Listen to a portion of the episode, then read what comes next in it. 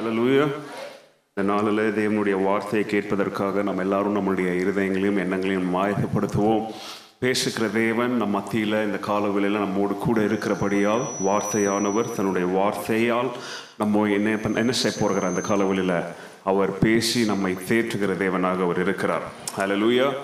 தேற்றுகிற தேவனாக மாத்திரம் அவர் இல்லை, நம்மை உணர்த்தி நம்மை சரி செய்ய வேண்டிய காரியங்களை என்ன செய்து சரி செய்து நம்மை உணர்த்தி நாம் மாற்ற வேண்டிய காரியங்களை மாற்றும்படியாக நம்மை உணர்வுள்ள ஜனங்களாக மாற்றுகிற தேவனாக அவர் இருக்கிறார். எப்படி ஒரு அறுவை சிகிச்சை செய்கிற ஒரு டாக்டர் எப்படி உடம்புக்கு கேடான காரியங்களை அறுவை செய்து சிகிச்சையின் மூலமாக அதை நம்ம விட்டு அகற்றுகிறாரோ அதே போல பரிசுத்த ஆவியானவர் ஒவ்வொரு நாளும் வார்த்தையை கொண்டு நம்மளை என்ன செய்துட்டு இருக்கிறாரு, நம்மளை சுத்திகரித்து நம்மை ஆவிக்குரிய மரணத்திலிருந்து என்ன செய்கிறாங்க, நம்மளை விடுவித்து நம்மளை பாதுகாக்கிறவர்களாக அவர் இருக்கிறார்கள். ஹல்லேலூயா. எத்தனை பேர் நீங்கள் விசுவாசிக்கிறீங்க? இதை எத்தனை பேர் தேவனுடைய வார்த்தையால் நடத்தப்படுகிறீங்க? நடத்தப்படுகிறீங்களா?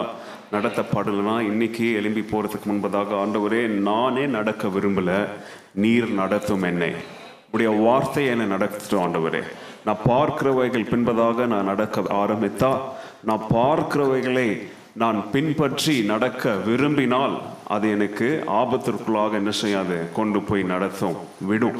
ஆனால் தேவன் என்னை வழி நடத்துகிற இடம், தேவன் என்னை கொண்டு போகிற ஸ்தலங்கள், தேவன் என்னை கொண்டு போகிற காரியங்கள் எனக்கு எப்படிப்பட்டதாக இருக்கும், அது எனக்கு பாதுகாப்பு உள்ளதாக, என்னை திருத்துகிற காரியங்களாக அது என்ன செய்யும், அது இருக்கும் அப்படின்ற நம்பிக்கையோடு இந்த காலவெளியில் நம்ம என்ன செய்வோம், அமர்ந்திருப்போம்.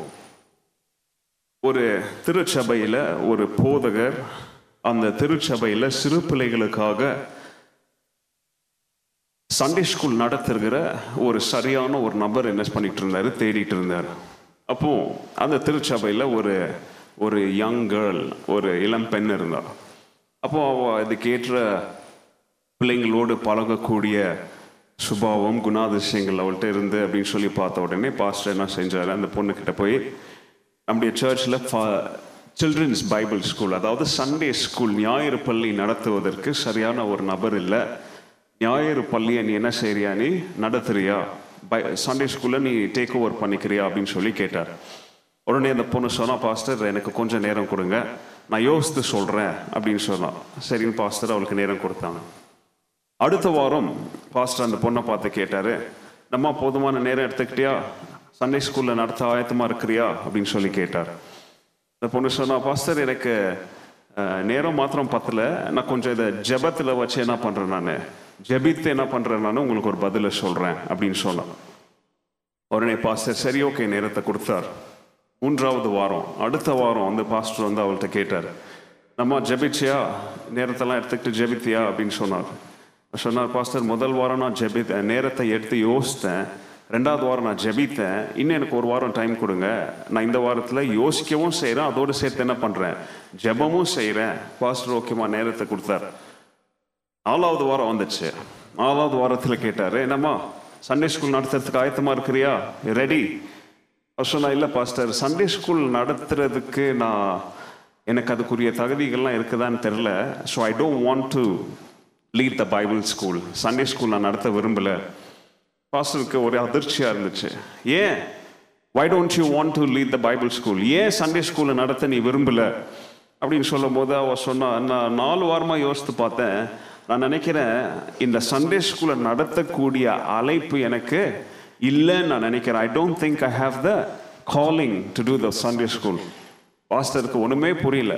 பாஸ்டர் சொன்னார், ஏமா நாலு வாரமாக உன்னை நான் என்ன செஞ்சிட்ருக்கிறேன், அழைச்சிட்டு இருக்கிறேனே, நீ என்ன இல்லைன்ற, அழைப்பு இல்லைன்றியே. உங்களுக்கு யாருக்கும் கதை புரியலன்னு நினைக்கிறேன். நான் நாலு வாரமாக உன்னை கஷ்டப்பட்டு என்ன பண்ணிகிட்டு இருக்கிறேன், உனக்கு அழைப்பை கொடுத்துட்ருக்கிறேன், நீ என்ன சொல்கிற, அழைப்பு இல்லை, அதனால் என்ன நடத்த மாட்டேன், நான் சண்டே ஸ்கூலை நடத்த விருப்பமாக இல்லை அப்படின்னு சொல்கிறியே அப்படின்னு ஒரு சம்பவம் நடந்துச்சான்.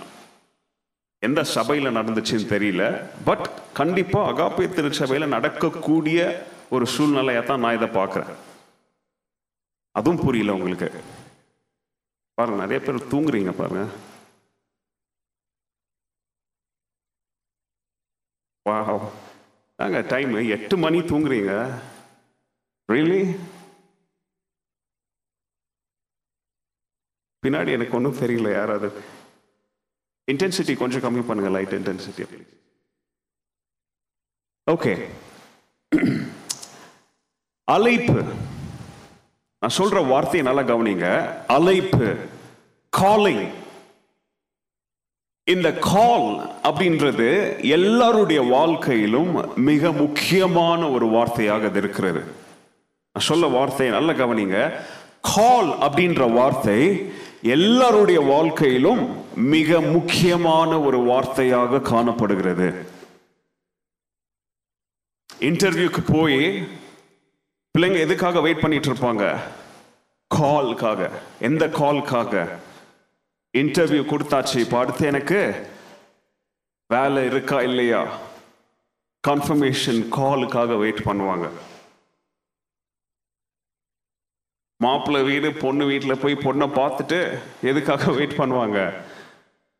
காலுக்காக வெயிட் பண்ணுவாங்க இல்லையா? கால் வருதா இல்லையா? இப்படி உங்களுடைய வாழ்க்கையில் ஒவ்வொரு சூழ்நிலைகளையும் நீங்கள் எப்போ யோசித்து பாருங்க. அந்த அழைப்பின் நேரம், அந்த கால் அப்படின்றது எவ்வளோ கிரிட்டிக்கலான ஒரு சூழ்நிலையாக அது காணப்படுகிறது. ஒரு ஃபோன் காலில் நிறைய பேருடைய வாழ்க்கை என்ன செஞ்சுருக்குது? மாறி இருக்குது. நிறைய பேருடைய தலையெழுத்தே மாறுது அப்படின்னு சொல்கிற மாதிரி ஒரு அழைப்பு நிமித்தம், ஒரு காலில் அவங்களுடைய வாழ்க்கை எதிர்காலமாக என்ன செய்திருக்குது? மாறி இருக்கிற சூழ்நிலைகள்லாம் நமக்கு தெரியும். தேசம் யுத்தத்தை நோக்கி போகிற சூழ்நிலையில் நாம் நீங்கள் நீங்களும் நானும் அந்த காலகட்டத்தில் வாழலை. பட் கண்டிப்பாக வரும் அப்படின்னு சொல்லி பைபிள் சொல்லுது.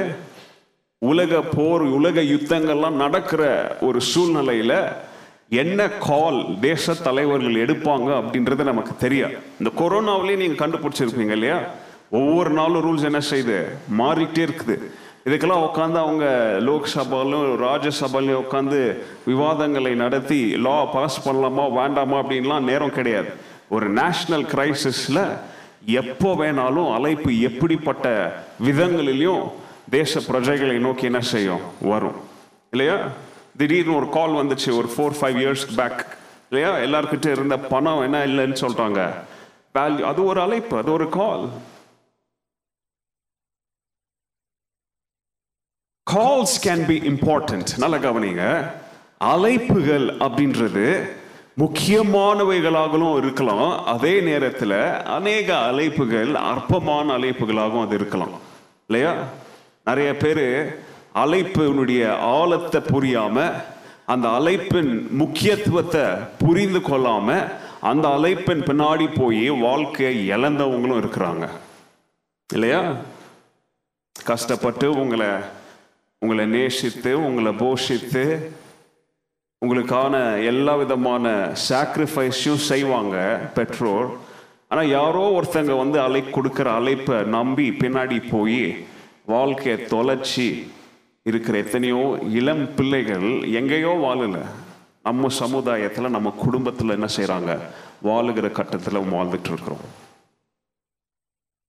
நல்லா கவனிங்க. தேவனிடத்துல இருந்தும் மனிதர்களுக்கு ஒரு அழைப்பு வருது. There is a call from God. என்ன அழைப்பு? ரெண்டு முக்கியமான அழைப்பு. முதலாவது, தேவனை நாம் தெரிந்து கொள்ள வேண்டும். We have to know God. ரெண்டாவது, தெரிந்து கொண்ட தேவனோடு நாம் ஒப்புரவாக வேண்டும் அப்படின்னு சொல்லி தேவனிடத்திலிருந்து மனிதனுக்கு என்ன வருது? ஒரு அழைப்பு, ஒரு கால் வந்திருக்கு.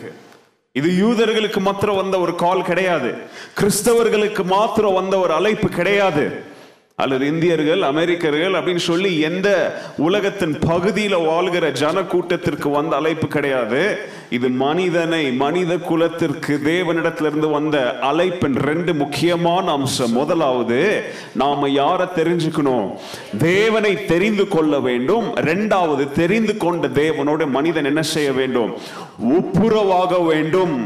இழந்து போன அந்த உறவுக்குள்ள மறுபடியும் என்ன செய்யணும்? ஒரு புதிய உறவுக்கு வர வேண்டும் சொல்லி தேவனிடத்திலிருந்து ஒரு அழைப்பு வந்திருக்குது. எல்லாரும் மத்தேயு புஸ்தகம் ஒன்பதாவது அதிகாரத்தை தெரிந்து கொள்ளுங்க. இந்த ஒன்பதாவது அதிகாரத்துல நாலு வசனத்தை வாசிக்க கேட்போம். என்ன நடக்குது அப்படின்னு சொல்லி உங்களுக்கு தெரியும். chapter nine, verses thirty-five, thirty-six, thirty-seven, and thirty-eight. நான்கு வசனங்களையும் வாசிப்பாங்க, நல்லா கவனிங்க. The book of Matthew, the Gospel of Matthew, chapter nine, verses thirty-five through thirty-eight.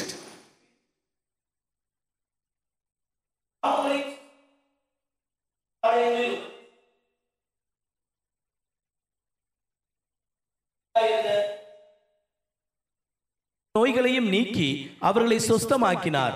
அவர் திரளான ஜனங்களை கண்டபொழுது அவர்கள் மேய்ப்பனில்லாத ஆடுகளைப் போல தொய்ந்து போனவர்களும் சிதறப்பட்டவர்களுமாய் இருந்தபடியால் அவர்கள் மேல் மனதுருகி தம்முடைய சீசர்களை நோக்கி, அறுப்பு மிகுதி, வேலையாட்களோ கொஞ்சம். ஆதலால் அறுப்புக்கு எஜமான் தமது அறுப்புக்கு வேலையாட்களை அனுப்பும்படி அவரை வேண்டிக் கொள்ளுங்கள் என்றார். ஓகே, இன்னைக்கு நீங்க வாசிக்கப்பட்ட இந்த வேத வசனத்திலிருந்து உங்களுக்கு நான்கு காரியங்களை நான் சொல்ல விரும்புகிறேன். I want to share four things with you today.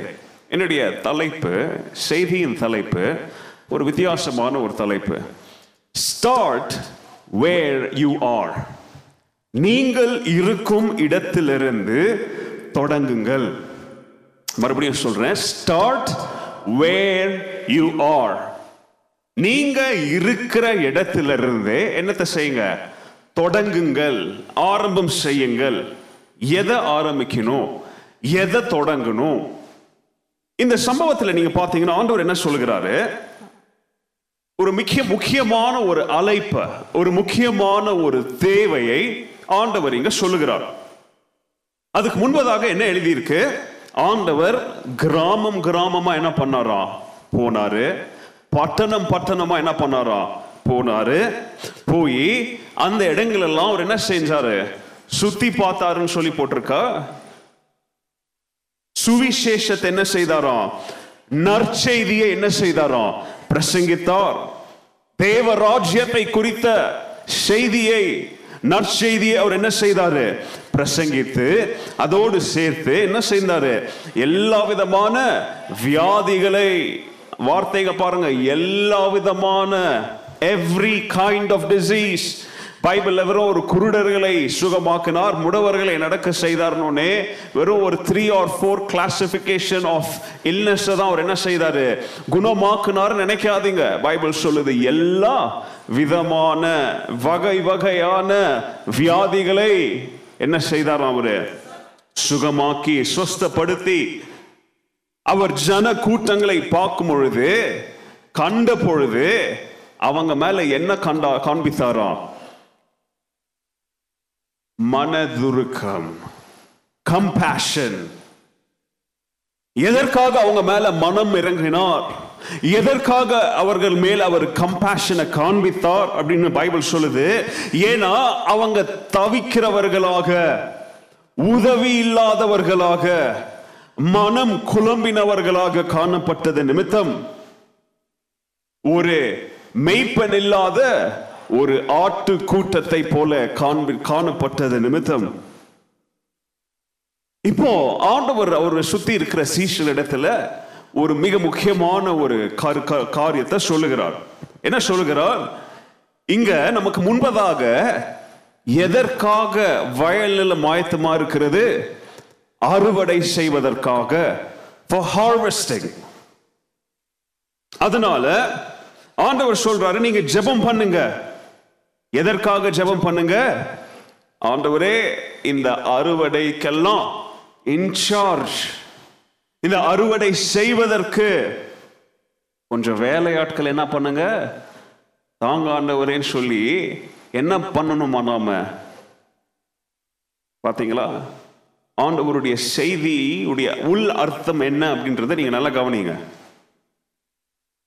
வேலையாட்களுக்காக என்ன பண்ணுங்கன்னு சொல்லி சொல்றார் ஆண்டவர்? ஜெபிங்க. சுத்தி இருக்கிறவனுக்கு இதை விட செருப்படி தேவையா? உணர்வடையுங்க. இந்த கால வேளையில மிஷினரி வாரத்துல நாங்க மிஷினரி காணிக்கை கொடுக்கிறோம், மிஷினரிகளுக்காக ஜெபிக்கிறோம். ஆண்டவருடைய செய்தி அறுவடைக்காக விளைந்திருக்கிற நிலத்திற்கு என்ன தேவன்? ஜெபிங்க. ஆட்கள் தேவன், ஜெபிங்க. அதை கூட இன்னைக்கு கிறிஸ்தவ சமுதாயம் வெக்கம் இல்லாம என்ன பண்றாங்க? ஆண்டவரே, யாரையாவது என்ன செய்யுங்க, அனுப்புங்க. ஆண்டவருடைய செய்தியுடைய ஆழம் என்னன்னு சொல்லி உங்களுக்கு புரியுதா? ஆண்டவருடைய செய்தியின் மகத்துவம் என்னன்னு சொல்லி உங்களுக்கு புரியுதா? ஆண்டவருடைய அழைப்பின் உண்மையான அர்த்தம் என்ன அப்படின்னு சொல்லி இந்த கால வேளையில பார்க்க உணர நாம் ஆயத்தமா இருக்கிறோமா? இல்லைன்னா இன்னைக்கு நான் சொல்ல போற நான்கு காரியங்கள் மூலம் ஆண்டவர் நம்மோடு பேசணும்னு சொல்லி தாழ்வை உள்ள இருதயத்தோடு அமர்ந்திருப்போம். He made a circuit. அவர் ஊழியம் செய்த அந்த காலகட்டத்தில் அவர் ஒரு இடத்துல உட்கார்ந்துட்டு எல்லார்கிட்டையும் நீ போய் ரிப்போர்ட் எடுத்துட்டு வா, நீ போய் ரிப்போர்ட் எடுத்துட்டு வா, நீ போய் தென் பகுதி எப்படி இருக்கு, நீ போய் வட பகுதி எப்படி இருக்கு, நேஷனல் சென்சஸ் கமிஷன் ஆரம்பி, நீ ஒரு சென்சஸ் போர்டை உருவாக்கு சொல்லல. அல்லது நெட்ல உட்கார்ந்துட்டு இந்த ஊருடைய பாப்புலேஷன் என்ன, இந்த ஊருடைய தேவை என்னன்னு சொல்லி அவர் என்ன செய்யல, அவரு உட்காந்து சர்வே எடுத்துட்டு இருக்கல. பைபிள் சொல்லுது கிராமம் கிராமமாக பட்டணம் பட்டணமாக அவர் என்ன பண்ணிருக்கிறாரு, போய்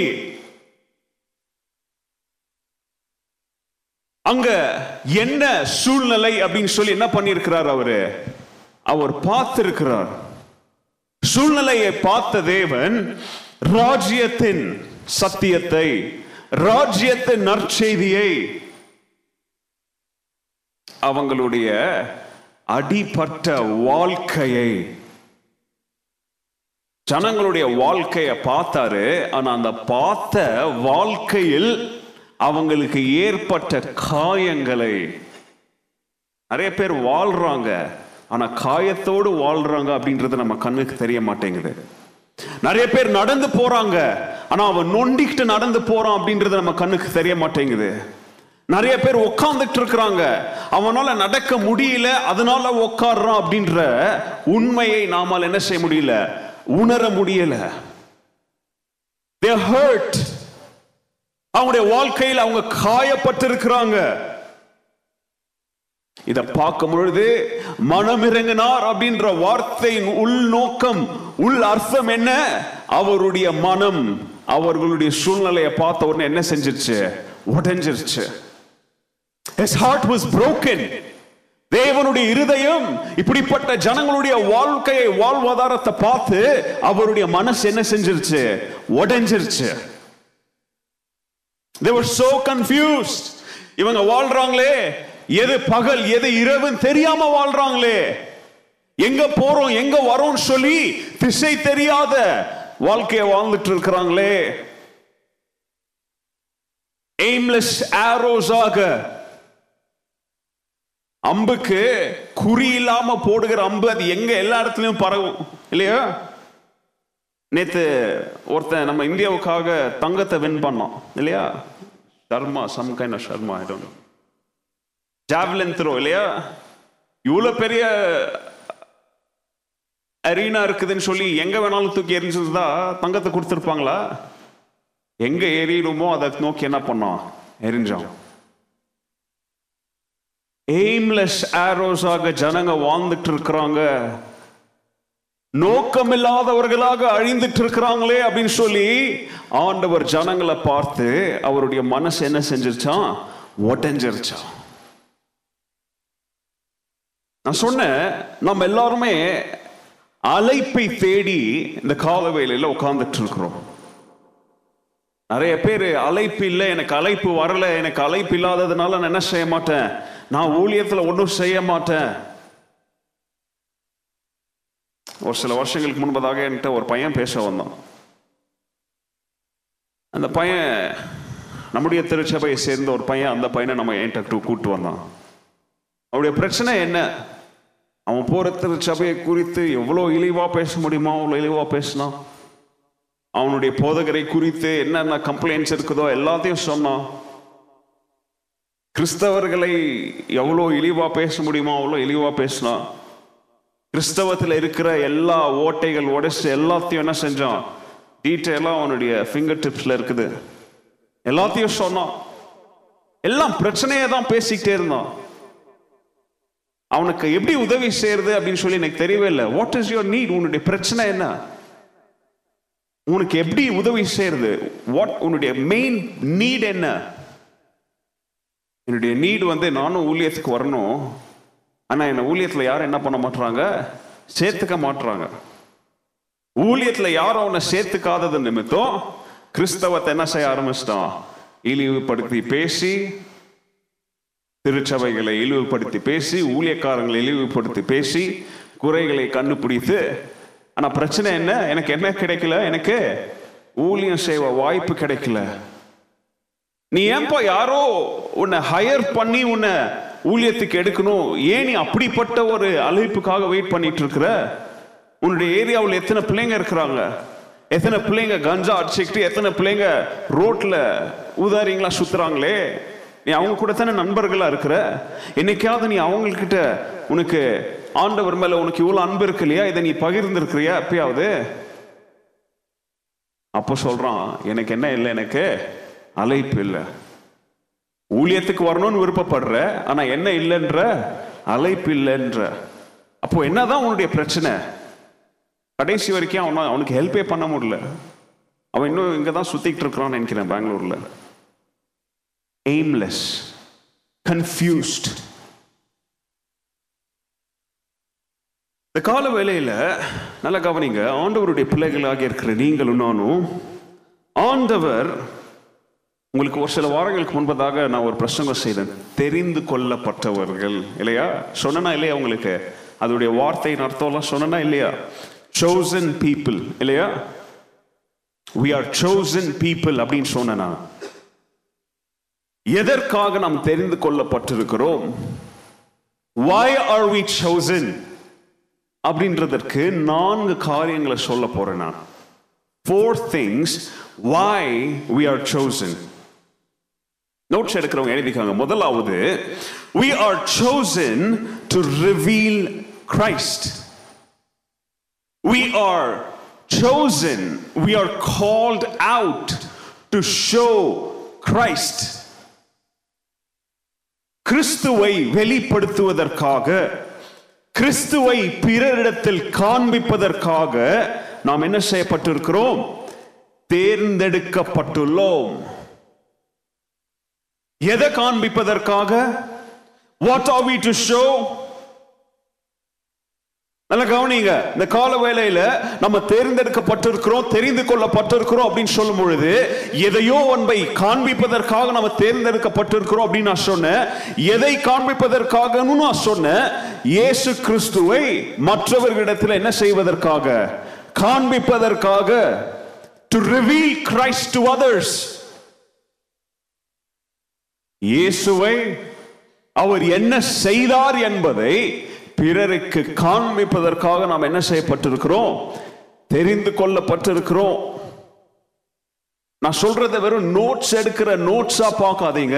நான் சொல்றத உங்களுடைய வாழ்க்கையில் நீங்க அப்ளை பண்ணக்கூடிய தெய்வ சத்தியமாக இந்த காலவேளையில பாருங்க. எல்லாரும் இந்த சீட்ல உட்கார்ந்து இருக்கிற எல்லாரும், அந்த பழைய சர்ச்ல உட்கார்ந்து இருக்கிற எல்லாரும், என்னுடைய சத்தத்தை கேட்டுட்டு இருக்கிற ஆன்லைன்ல பாக்குற எல்லாருமே தேவனுடைய பிள்ளை அப்படின்னு சொல்லி நீங்க உங்களை ஐடென்டிஃபை பண்ணீங்கன்னா, இந்த காலவேளையில நான் உங்களுக்கு ஞாபகப்படுத்த விரும்புகிற முதலாவது சத்தியம், you and I have been chosen to reveal Christ to others.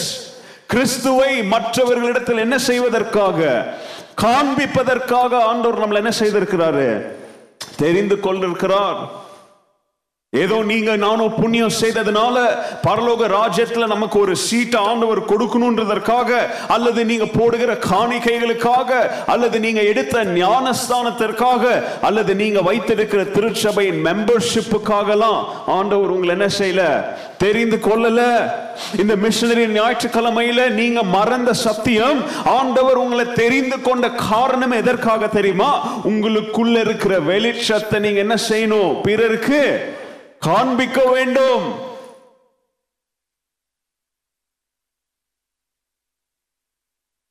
ஜெரடயா ஜெரடயாக்கு ஒரு வயசு தான் ஆகுது. ஜெரடயா யாருன்னு தெரியுமா? ஏதோ ஒரு வெளிநாட்டு கதை சொல்றாரு அப்படின்னு சொல்லி இங்கேயோ போயிடாதீங்க. ஜெரடயாக்கு ஒரு வயசு தான் ஆகுது. ஆனா அவனுடைய ஃபேவரட் சாங் எது தெரியுமா? அவனுக்கு பிடிச்ச பாட்டு எது தெரியுமா?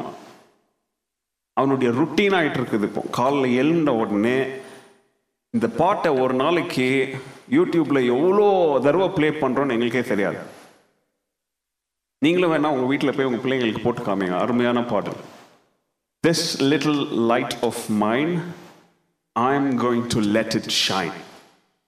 எனக்குள்ளே இருக்கிற இந்த வெளிச்சத்தை நான் என்ன செய்வேன், நான் பிறருக்கு பிரகாசமாக என்ன செய்வேன், காண்பிப்பேன். சண்டே ஸ்கூல் பாட்டு தாங்க. This little light of mine, I'm gonna let it shine. This little light of mine, I'm gonna let it shine. This little light of mine, I'm gonna let it shine. Let it shine, let it shine. வீட்டில் போய் போட்டு பாருங்க. ஒரு குண்டு bulb, ஒரு bulb கை கால்லாம் இருக்கும். இருட்டான ரோட்ல அதை என்ன செய்யும், அந்த பல்பு இந்த பாட்டை பாடிக்கிட்டே நடந்து வரும். எனக்குள்ள இருக்கிற வெளிச்சத்தை இருளான பாதையில் என்ன செய்வேன், நான் காண்பிப்பேன். இயேசு என்கிற ஒளியை, இயேசு என்கிற வெளிச்சத்தை இருளான இந்த உலகத்துல காண்பிக்க வேற யாரும் இல்லை. யார் தான் இருக்கிறா, நான் தான் இருக்கிறேன்னு சொல்லி ஒவ்வொருத்தரும் உணர்வடையணுங்க. இந்த கால வேளையில நம்ம நடந்துட்டு இருக்கிறது ஒரு இருளான பாதை. இந்த உலகம் அழிவை தேடி போயிட்டு இருக்குது. இந்த உலகத்திற்கு நோக்கம் இல்லாத ஒரு வாழ்க்கையில இந்த உலகத்துல உலகத்தார் வாழ்ந்துட்டு இருக்கிறாங்க. இருளில நடக்கிற இந்த ஜனங்களுக்கு வெளிச்சத்தை காண்பிக்க கூடிய நபர் யாரு, நானு. அதனாலதாங்க உங்களை என்னை ஆண்டவர் தெரிந்து கொண்டிருக்கிறார். அவர் தெரிந்து கொண்ட காரணமே என்னது, அந்த வெளிச்சத்தை காண்பிக்கணும். வெளிச்சத்தை யாரும் என்ன செய்ய முடியாது, மூடியெல்லாம் வைக்க முடியாது, மூடி வைக்க கூடாது. ஓகே, ஒன்பதாவது வசனம், ஒன்பதாவது சாப்டர்ல தான் இருக்கிறோம். கொஞ்சம் நீங்க எட்டாவது சாப்டர், ரொம்ப எல்லாம் வேண்டாம், எட்டாவது சாப்டர்ல இருந்து நீங்க பார்த்துட்டு வாங்கல. ஒரு சில எக்ஸாம்பிள்ஸ் உங்களுக்கு சொல்றேன் பாருங்க. எட்டாவது சாப்டர்ல முதலாவது வசனத்துல மலையின் மேல இருந்து அவர் என்ன செஞ்சார், கீழே இறங்கி வந்தார். அஞ்சாவது வசனத்துல கப்பர்நாவுக்குள்ள போனார். பதினாலாவது வசனம் இயேசு எல்லா இடத்திற்கும் சென்றார். இருபத்தி மூணாவது வசனம் படகுக்குள்ள போனார். இருபத்தி ஆறாவது வசனம் அவர் அக்கறைக்கு அந்த பக்கம் என்ன செஞ்சாரு, வந்தார். ஒன்பதாவது அதிகாரம் ஒன்பதாவது சாப்டருக்குள்ள வருகிறோம். And Jesus went out from there. அங்க இருந்து ஒரு போனார். அங்க போய் பதினெட்டாம் வசனத்துல சொல்லுது, எல்லா இடத்திலையும் பேசினார், பிரசங்கித்தார். இருபத்தி ஏழாவது வசனம் அங்கிருந்தும் போனார். முப்பத்தி இரண்டாவது வசனம் அவர் போயிட்டே இருக்கையில், அதுக்கப்புறம் நம்ம நம்ம இன்னைக்கு வாசித்துட்டோம். முப்பத்தி அஞ்சாவது என்ன செஞ்சாரு, அவர் எல்லா இடத்திற்குள்ளும் கிராமங்களுக்குள்ளும் பட்டணத்திற்குள்ளும் என்ன செஞ்சாரு, சென்றார். பாருங்க, ஒரு சாப்டர்ல இருந்து உங்களுக்கு நான் இத்தனை எக்ஸாம்பிள் கொடுக்கிறேன். இதுல இருந்து என்ன தெரியுது, இயேசு கிறிஸ்து சும்மா ஒரு இடத்துல என்ன செய்யல, அவரு உக்காந்துட்டு இருக்கலங்க. போனாரு, வந்தாரு, பேசினாரு, செயல்பட்டாரு. அவர் செயல்படுகிற நாயகனாக காணப்படுகிறார். He was a man of action. Jesus was a man of action. இந்த காலவேளையில கிறிஸ்துவை பிறருக்கு நம்ம காண்பிக்கணும் அப்படின்னு சொன்னா, man of action நம்ம என்ன செய்யணும், பிறருக்கு காண்பிக்கிறோம் அப்படின்றத மறந்துடாதீங்க. வேற ஏதோ தெய்வங்களை போல அவர் பெரிய சிங்காசனத்துல ஏறி உட்கார்ந்துட்டு இருக்கலங்க. மலையின் மேல அவர் ஏறி உட்கார்ந்துட்டு இருக்கல. பெரிய பெரிய புண்ணிய ஸ்தலங்கள் என்று அழைக்கப்படுகிற பாதாளத்தின் போல இருக்கிற இடங்கள்ல, பள்ளத்தாக்குகளுக்குள்ள அவர் என்ன செய்யல, உட்கார்ந்துட்டு இருக்கல. அல்லது மயில் வாகனத்திலேயோ அல்லது எப்படிப்பட்ட கிராண்டா இருக்கிற டிரான்ஸ்போர்டேஷன் மோட்லயோ அவர் அமர்ந்து கொண்டு பக்தர்கள்லாம் வந்து என்ன தேடுங்கன்னு சொல்லல. நம்மளுடைய தேவன் அவர் he was a man of action. ஜனங்க இருக்கிற இடத்துல அவங்கள தேடி போனாரு. அதனாலதான் அங்க பரலோகத்துல இருந்து பூமிக்கு தேடி வந்தாரு. நல்லா கவனிங்க, இயேசு கிறிஸ்துவுடைய வாழ்க்கையை ரொம்ப விலாவாரியாக விவரித்து எழுதுகிற மனிதன் மத்தேயு கிடையாது. யாருன்னு தெரியுமா, நான்கு சுவிசேஷங்கள்ல இயேசு கிறிஸ்துவுடைய லைஃப் பிரீஃப் அக்கவுண்ட் ரொம்ப டீட்டெயிலா கொடுக்கிற ஒரு மனிதன் யாருன்னு தெரியுமா, லூக்கா. சரி, ஓகே, லூக்காவே வச்சுக்காங்க. என்னுடைய பார்வையில மார்க், அக்கார்டிங் டு மீ. மத்தேயுடைய புஸ்தகத்துல அவ்வளோ டீட்டெயிலா கூட இல்லை. ஆனா இந்த மத்தேயுவே இயேசு கிறிஸ்துவுடைய பிஸி லைஃபை இவ்வளோ டீட்டெயிலா எழுதுகிறார். அப்ப அவர் எவ்வளோ பிஸியா இருந்திருப்பார் அப்படின்றத கொஞ்சம் யோசித்து பாருங்க. He was a man of action, and he was always in motion. எப்பொழுதும் இயங்குகிற ஒரு நபராக இயேசு கிறிஸ்து காணப்படுகிறார். அவருக்காக, அவரை சுற்றி இருக்கிறவங்களுக்காக, அவரை சார்ந்திருக்கிறவர்களுக்காக, பிறருக்காக, ஜனங்களுக்காக எப்பொழுதும் அவர் இயங்குகிற தேவனாக அவர் காணப்படுகிறார். இப்பவும் இயங்கிட்டாங்க இருக்கிறாரு. He still in action. அப்போ இந்த காலவேளையில முதலாவது காரியம், இந்த உலகத்திற்கு இயேசு கிறிஸ்துவை அவரை காண்பிக்க வேண்டும் அப்படின்ற ஒரு பெரிய அழைப்பு நமக்கு கொடுக்கப்பட்டிருக்கிறது. Where he went, he preached. அவர் போன இடத்துல எல்லாம் அவர் பிரசங்கித்தார். அவர் போன இடத்துல எல்லாம் அவர் போதனை செய்தார். அவர் போன இடத்துல எல்லாம் ஜனங்களை தொட்டு சுஸ்தமாக்கினார். ஜனங்களை கண்டுபிடிச்சு, அதாவது காணாம போயிருக்கிறவங்களை எப்படி கண்டுபிடிக்கிறோமோ அப்படி ஜனங்க அங்க அங்கங்க சிதறடிக்கப்பட்டு வாழ்க்கையில் காணாம போயிருக்கிற சூழ்நிலையில இயேசு கிறிஸ்து அவங்களை தேடி அவங்க இடத்துல போய் அவங்களை என்ன செய்தாராம்? கண்டுபிடித்தார். நல்லா கவனிங்க. அப்போ இப்படிப்பட்ட தேவனை நாம என்ன செய்யணும்? பிறருக்கு காண்பிக்க வேண்டுமா வேண்டாமா? இப்படிப்பட்ட தேவனுடைய செயல்பாடுகளை பிறருக்கு நம்ம சொல்லணுமா வேண்டாமா? இப்படிப்பட்ட தேவனுடைய அன்பை, இப்படிப்பட்ட தேவனுடைய a man of action, a God of action குறித்து பிறருக்கு நம்ம சொல்லணுமா வேண்டாமா? இன்னைக்கு மனுஷன் கடவுளை தேடி என்ன செய்யறாங்க? அலைறாங்க. படித்தவன்ல இருந்து சரி படிக்காதவன் வரைக்கும் இன்னைக்கு மூட நம்பிக்கைகளால மூழ்கி கடவுளை தேடி அலைஞ்சிட்டு இருக்கிறான்.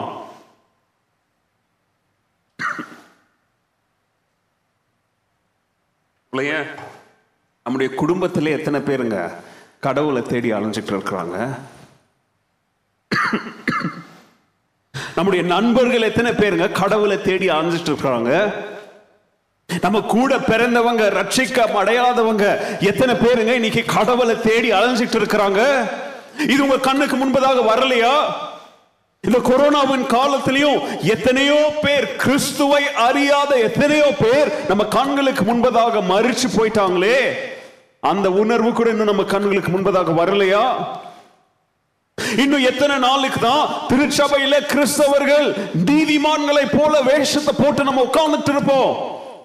இன்னும் எத்தனை நாள் கிறிஸ்தவர்கள் கிறிஸ்தவ வட்டாரத்தில் லீகலிசம் பிடிச்சிட்டு நம்ம வாழ்ந்துட்டு இருப்போம்?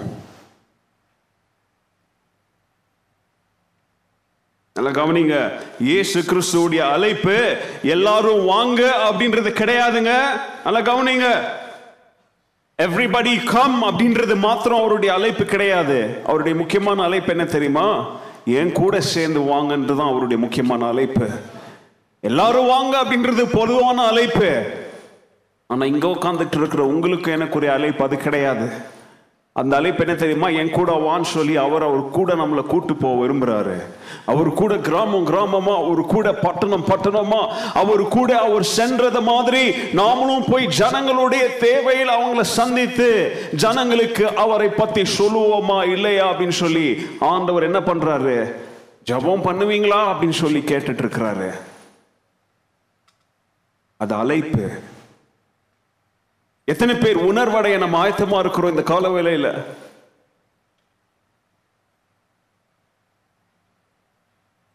இதெல்லாம் கொஞ்சம் பிராக்டிக்கலான தாட்ஸ், நீங்க யோசிக்கணும்.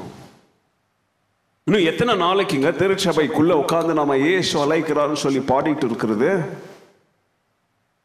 இன்னும் எத்தனை நாளைக்குங்க திருச்சபைக்குள்ளேயே இன்னும் இவாஞ்சலிஸ்டிக் மெஷன்ஸ் மெசேஜஸ், இன்னும் பேசிக் பைபிள் காஸ்பல் டாக்டரின்ஸ் பேசிக்கிட்டு எப்படிப்பட்ட ஒரு உணர்வும் இல்லாம இயேசு எதை செய்தார், எதை செய்ய நம்மளை அழைக்கிறார் அப்படின்றத கூட உணர்வடையாம இன்னைக்கு நம்ம கம்ப்ளேசன்ட்டா உட்கார்ந்துட்டு இருக்கிறோம். கம்ப்ளேசன்ட்டா ரொம்ப எந்த ரிஸ்க்கும் எடுக்க விரும்பாம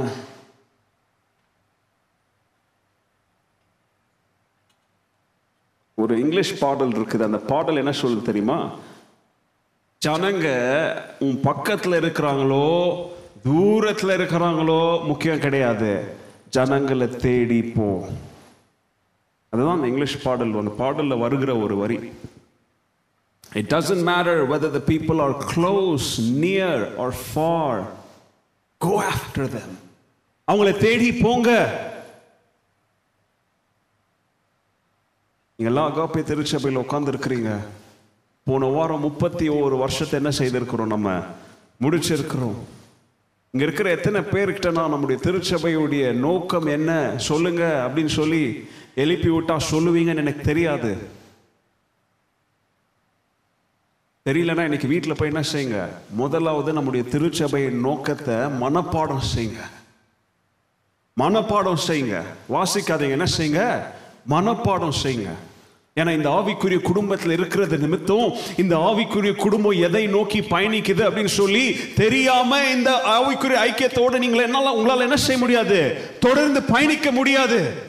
இந்த கடந்த முப்பத்தோரு வருஷத்துல எத்தனை பேர் இந்த திருச்சபைக்கு வந்திருப்பாங்க, எத்தனை பேர் இந்த திருச்சபையில இருந்திருப்பாங்க, எத்தனை பேர் இந்த திருச்சபையில வளர்ந்திருப்பாங்க. ஆனா எத்தனையோ பேர் இன்னைக்கு இந்த காலவேளையில இல்ல.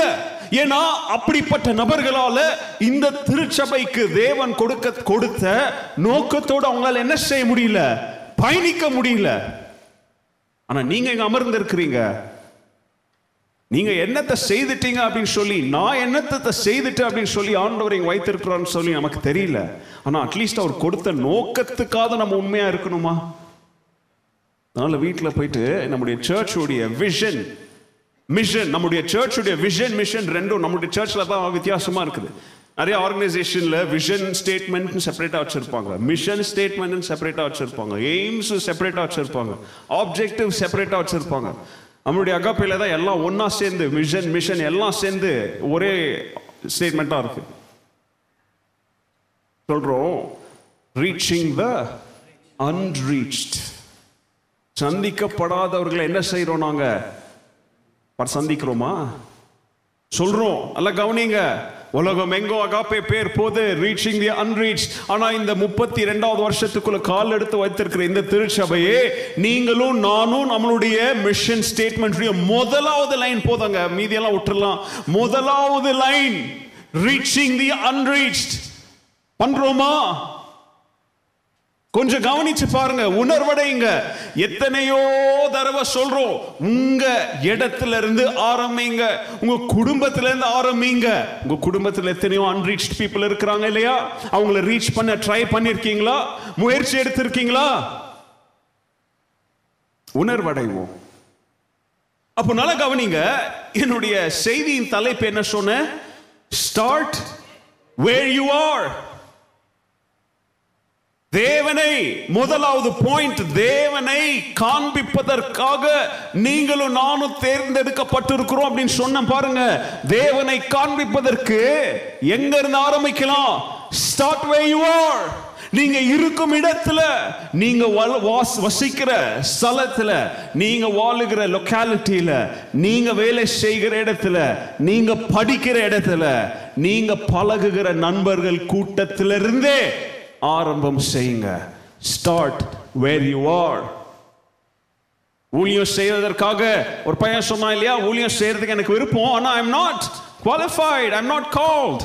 இன்னொரு பையன் சொன்னா இல்லையா, ஒரு அந்த பொண்ணு சொன்னா இல்லையா, நாலு வாரம் பாஸ்ட் அழைப்பு கொடுத்தும் எனக்கு என்ன இல்லை, எனக்கு அழைப்பு இல்லை. டுவெண்ட்டி ஃபர்ஸ்ட் சென்ச்சுரியில வாழ்ந்துட்டு இருக்கிறவங்க இன்னும் யாருங்க உங்களை வந்து அழைக்கணும்? இன்னும் எந்த ஊழியங்க உங்களை வந்து அப்பாயின்மெண்ட் லெட்டர் கொடுக்கணும்? நீங்க வேலை செய்யற இடத்துல நீங்க ஒரு டிரைவரா, எத்தனையோ நம்ம சர்ச்சில் இந்த சாட்சிகள்லாம் கேட்டிருக்கிறீங்க, வண்டி ஓட்டிக்கிட்டே இருக்குவாங்க, பேசஞ்சருக்கு என்ன சொல்லியிருக்கிறாங்க, தேவனை குறித்து சொல்லியிருக்கிறாங்க. நீங்க ஒரு பப்ளிக் சர்வெண்டா இருக்கலாம், நீங்க எங்கேயோ நிறைய இடத்துக்கு போறீங்க, வண்டியில எத்தனையோ பேரை சந்திக்கிறீங்க, யாரோ ஒருத்தர் அழுகையாக கண்ணீரோடு துக்கமுகமா இருக்கிறாங்க. அவங்க இடத்துல போய் கிறிஸ்தவனா மாறுன்னு சொல்ல தேவையில்லை. ஏன் அழுகுற? அந்த ஒரு கேள்வியே போதுங்க, அவங்களோடு ஒரு ஒரு உறவை உண்டாக்கக்கூடிய ஒரு ஸ்லாக்கியம் அது. It is a privilege for you to share God's word. இந்த காலவேளையிலே தேவன் நம்முடைய நேரத்தை, our time, நம்முடைய தாளந்துகளை, நம்முடைய talents, நம்மளுடைய வசதிகளை, நம்முடைய வாய்ப்புகளை, நம்முடைய பணத்தை, அதை விட முக்கியம் நம்முடைய அர்ப்பணிப்பை, நம்மளுடைய சரண்டரை, நம்மளுடைய சாக்ரிஃபைஸை இந்த கால வேளையில் ஆண்டவர் எதிர்பார்க்கிறார்.